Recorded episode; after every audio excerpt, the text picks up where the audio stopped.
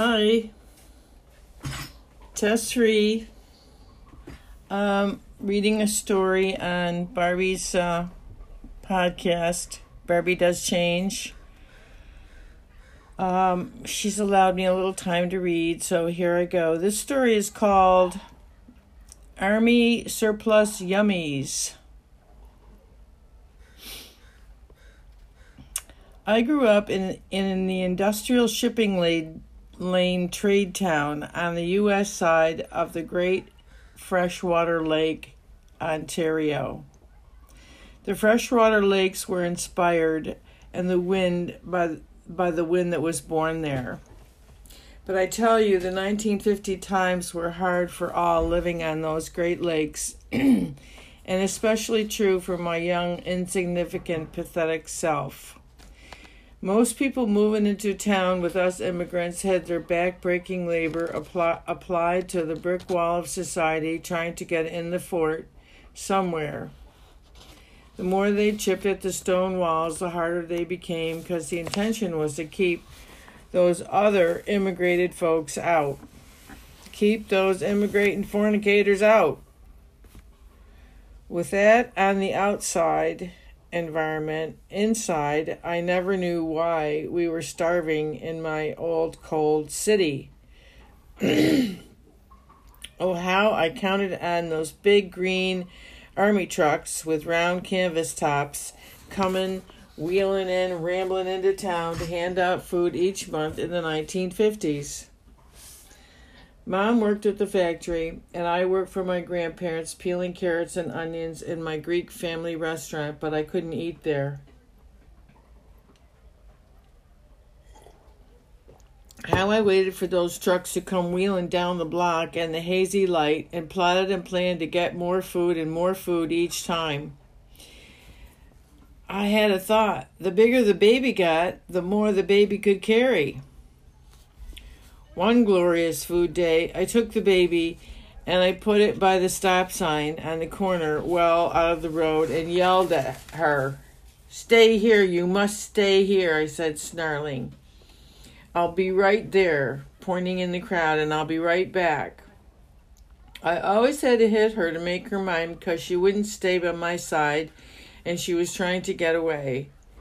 It made it really hard because I was pretty little and it was hard to keep track of her.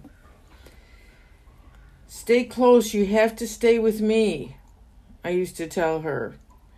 We had to get down the long hallway past the puke, the dog shit, the drunks passed out laying there on the floor, and more dogs until the little, fu- little fucker in the front apartment, who was sheer evil, formed with horns. Horns. I needed my hands free to whale him who tried to grab us, and, and the baby had to hang on to me, pure and simple. We made it most times, but today was a good food getting day. When I got the baby situated, I gazed over at my doorway, walk up, watching everyone go in and out of the shadows. I wanted that scene to live in my mind forever. The dust sure stole any recognition of their faces because they were all backlit by the gonna be humid sun. The air was filled with orange dust and feathers from chickens. It was hazy.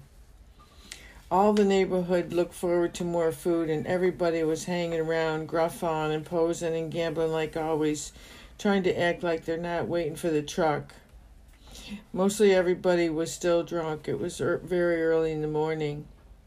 The men had some of the leather swag and shuffle, scratching their feet in half circles only the Puerto Rican feet can do correctly.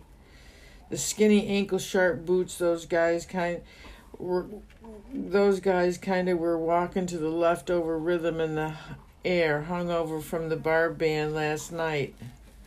Ah, what a ruckus night I heard in the future. Good for me, they'll be slow hung over, I said. When the truck came and rumbled to a stop, I heard the bang of the tail truck tailgate, chains clang down with the big chains banging and the shuffling of feet that took a layer of leather off the bottoms of their shoes, leaving it square on the cement sidewalk, all moving and going nowhere fast. No wonder the cobbler is happy, I said. taken off like lightning. Hey, let me in, I screamed, kicking shins, making myself heard.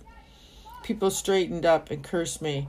I struggled in foot and put up my best hands to get the five pound brick of dyed yellow cheese in the gray cardboard long box. When I grabbed it, I loved to go above myself and see how I managed and flew around, getting the bird's eye view look from above. My saw, smaller dragonfly mind speedingly went the other mind and screamed and said, Oh my God, the baby, the baby, as terror fired at my feet like rockets, and I flew back and I put the box of dyed yellow cheese in the gray cardboard box with the baby, saying, Now don't let anybody take this from you. I'll be back with more. She said to the baby in her cowgirl hero's voice to the baby who was clueless. I went back again and got Karo syrup. Back to the baby. Sure enough, the Velveeta was gone. I left the syrup, went back to grab the th- three pound aluminum can of peanut butter. This time the syrup was still there, big fucking whoop, again and again. God damn it, I ran and I scuttled. It was so hot, and the fucking adults stunk and their arses never washed. I'm ready to puke to be at their level, but powdered milk and lard? Who will get it if not for me? I heard someone yell inside of me.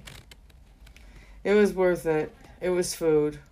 All the rotted apples I ate brown and mushy. No vegetables I knew about. We got an orange in our stockings at Christmas and some walnuts and shells that we cracked open with rocks from the lake. Gifts from the Democratic Party headquarters.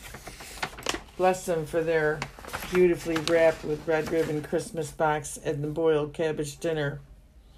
Army yummies, all that outdated old World War II stamp food, USDA surplus food being handed out to the starving in the cities during the 1950s. It was my real reason to thank God the fucking war was over. Hallelujah. Men came home from the war, and Ma said some men still lived, I heard. Now, how are you going to get this home? I was asking myself. Are you going to leave the baby or all, or all the food? My voice said. Oh my God, the voice, the baby. Oh my God. Yeah, uh, the food's there and the baby's there, and who the hell wants another baby? Who'd steal a baby? I was thinking. But when I got back, sure enough, all the food was gone and the baby was there. Arriving I put the baby back in his crib and I ran out mumbling again to myself. Stealing food from the store is way easier than fighting with all these people to get some. It all ended as it began with that baby on my hip, and somehow this baby is becoming part of me and I don't like it.